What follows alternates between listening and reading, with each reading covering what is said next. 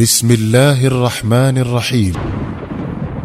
ميسرة بن مسروق العبسي رضي الله عنه. ها نحن أولاء في مكة على رأس ثلاث سنوات من بعثة النبي عليه الصلاة والسلام. وها هو ذا رسول الله صلى الله عليه وسلم يتنزل عليه جبريل بقول الله جل وعز فاصدع بما تؤمر وأعرض عن المشركين. فيعلم النبي صلى الله عليه وسلم أن مرحلة جديدة من مراحل الدعوة قد بدأت وأن عليه أن ينتقل من طور الإصرار إلى طور الإعلان. فبادر الرسول صلى الله عليه وسلم لإنفاذ ما أمر به وطفق يدعو الناس إلى الله جهرا بعد أن قضى ثلاث سنوات وهو يدعوهم سرا. فلم يترك مجتمعا من مجتمعات العرب إلا قصده ولا قبيلة من قبائلهم إلا عرض نفسه عليها وسألها أن تؤويه وتحميه حتى يبلغ رسالة ربه. وكانت قبائل العرب تجتمع كل عام نحو من شهرين في أسواق عكاظ ومجنة وذي المجاز فيبيعون ويشترون ويتناشدون الأشعار في المحافل ويتفاخرون بالمآثر على المنابر وتعزف لهم القيان بالمعازف ويشهدون الرقص ويشربون الخمور. حتى إذا ما انتهوا من موسمهم هذا مضوا إلى الأماكن المقدسة لأداء مناسك حجهم. وكان رسول الله صلى الله عليه وسلم يغتنم فرصة ذلك الموسم الكبير الذي يجمع شمل العرب كل العرب. فيسأل عن القبائل قبيلة قبيلة ويتتبع منازلهم منزلا فمنزلا ويعرض عليهم دعوته ويذكر لهم خذلان قومه له ويسألهم أن يؤووه وينصروه حتى يبلغ رسالة ربه ويعدهم على ذلك الجنة. فكان بعضهم يؤذيه بلسانه فيسخر منه ويستهزئ به وبعضهم يؤذيه بيده فيرميه بالحجارة أو ينخس ناقته بعود أو نحوه فتجفل وتعثر. وبعضهم يرده ردا فيه شيء من الرفق وهم قليل. وعلى الرغم من ذلك الصد الذي يلقاه كان لا يمل ولا يكل ولا يفتر. وفي موسم من هذه المواسم كانت قبيلة عبس قد باعت واشترت ثم خفت إلى منى لقضاء حجها. ونزلت عند الجمرة الأولى بالقرب من مسجد الخيف فأقبل عليها رسول الله صلى الله عليه وسلم وهو راكب ناقته وقد أردف خلفه حبه زيد بن حارثة وكان بنو عبس قد سمعوا برسول الله صلى الله عليه وسلم ولكنهم لم يروه بعد فوقف عليهم ونزل إليهم وأخذ يبشرهم وينذرهم بين يدي عذاب أليم. ويبين لهم محاسن الإسلام ويتلو عليهم ما يتيسر له من آي القرآن ويذكر لهم خذلان قريش له ويدعوهم إلى إيوائه ونصرته حتى يؤدي رسالة ربه ويعدهم الجنة. وكان في القوم ميسرة بن مسروق العبسي فالتفت إلى قومه وقال تعالوا يا قوم نؤوي هذا الرجل وننصره. فوالله ما سمعت قبل اليوم كلاما أنور من كلامه أو أعدل. فالتفت إليه رجل من قومه وقال دع عنك هذا يا ميسرة. والله إن قوم الرجل ادرى به منك. ولو كان فيه خير لما نبذوه وتركوه يبذل نفسه للقبائل ثم لا يجد فيها من يرضاه. وقاطعه آخر فقال نعم إليك عنه يا ميسرة. فوالله ما يرجع به رجل إلى قومه إلا عاد إليهم بشر ما يرجع به أهل هذا الموسم. فقال ميسرة أحلف لكم بالله ليظهرن أمر هذا الرجل حتى يبلغ كل مبلغ.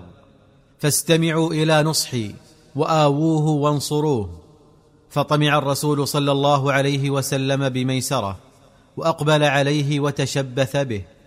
فقال له ميسرة والله ما سمعت قبل هذا اليوم كلاما أحسن من كلامك ولا دعيت إلى أمر أعدل من أمرك ولكن قومي يخالفونني كما رأيت وإنما الرجل بقومه.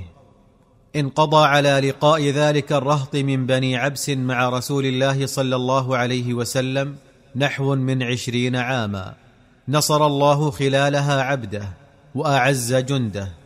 وأظهر لنبيه صلى الله عليه وسلم أمره ورفع له في الخافقين ذكره وفتحت له مكة ودانت قريش لحكمه وطفقت أفواج العرب التي لم تسلم بعد تفد عليه من كل مكان جماعة إثر جماعة لتسلم بين يديه وتبايعه على السمع والطاعة. وكان في من وفد عليه قبيل حجة الوداع بقليل ميسرة بن مسروق العبسي. فلما مثل بين يديه وشهد شهادة الحق قال أعرفتني يا رسول الله؟ قال نعم صاحب ذلك الموقف بالقرب من الخيف في منى. فقال ميسرة والله يا رسول الله ما زلت منذ انخت راحلتك في ذلك المكان حريصا على اتباعك. وأبى الله إلا ما ترى من تأخير إسلامي. وقد هلك عامة النفر الذين كانوا معي في ذلك اليوم. فأين هم يا رسول الله؟ فقال عليه الصلاة والسلام كل من هلك منهم على غير دين الإسلام فهو في النار. فبكى ميسرة وقال الحمد لله الذي أنقذني بك من النار يا رسول الله. الحمد لله الذي أنقذني بك من النار يا رسول الله. ثم ما لبث أن لحق الرسول الكريم صلى الله عليه وسلم بالرفيق الأعلى وآلت الخلافة إلى الصديق رضي الله عنه وشبت نار فتنة الردة وجعلت أكثر أحياء العرب تقول نقيم الصلاة ولكننا لا نعطي الزكاة وعظم الخطب على المسلمين واشتد عليهم الكرب وخافوا على مدينة رسول الله صلى الله عليه وسلم أن يهاجمها المرتدون مستغلين خلوها من الجند بسبب بعث أسامة بن زيد.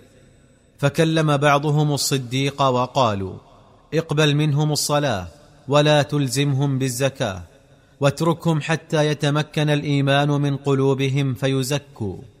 فانتفض الصديق لقولتهم هذه انتفاضة الأسد الجريح وقال والله لاقاتلن من فرق بين الصلاة والزكاة والذي بعث نبيه صلى الله عليه وسلم بالحق لو منعوني عقالا كانوا يؤدونه لرسول الله صلى الله عليه وسلم لقاتلتهم عليه.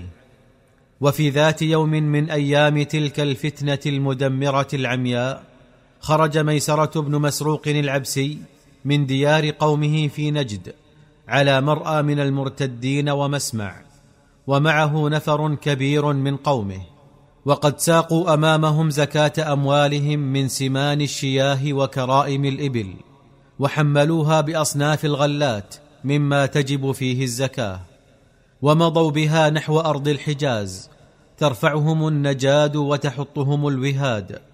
فإذا علوا مرتفعا كبروا وإذا هبطوا منخفضا سبحوا.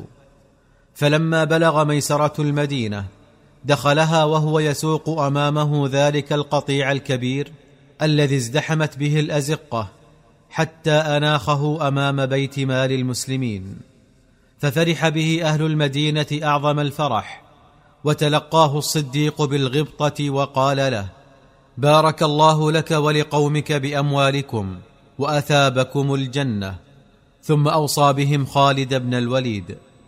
ومنذ ذلك اليوم توثقت عرى المودة بين ميسرة بن مسروق العبسي وبين سيف الله خالد بن الوليد. فانضوى ميسرة تحت لوائه ومضى معه مجاهدا في سبيل الله على الرغم من أنه كان شيخا قد طعن في السن. وفي معركة فحل بالأردن اشتد البلاء على المسلمين وكاد يظهر عليهم الروم. فبرز من معسكر الأعداء فارس موفور الشباب وثيق الخلقة شديد البأس وجعل يطلب مبارزا يبارزه فهابه الناس. فإذا بالشيخ المسن ميسرة بن مسروق يهب لمبارزته فرده خالد وقال ليس لك به طاقة فهو شاب شديد الفتاء وأنت شيخ معمر. فلم يستمع ميسرة لقوله وهم بالمضي نحو الفارس. فدفعه خالد إلى الصف وهو يقول أما بايعت رسول الله صلى الله عليه وسلم على الطاعة فأطع وارجع إلى صفك. عند ذلك برز للفارس الرومي شاب من شبان المسلمين. وما زال يقاتله حتى قتله. وكأن الله تباركت حكمته قد ادخر ميسرة في ذلك اليوم ليكون أول قائد مسلم يقود جيشا من ستة آلاف مقاتل ويدخل بهم أرض الروم غازيا في سبيل الله. ثم يعود من غزوته مؤيدا بنصر الله حاملا معه من الأسلاب والغنائم ما فاق كل تقدير. معبدا الطريق أمام جند المسلمين منذ عهده إلى زمن محمد الفاتح الذي فتح القسطنطينية فيما بعد. ميسرة بن مسروق أول قائد مسلم يقود جيشا من ستة آلاف مقاتل ويدخل بهم أرض الروم.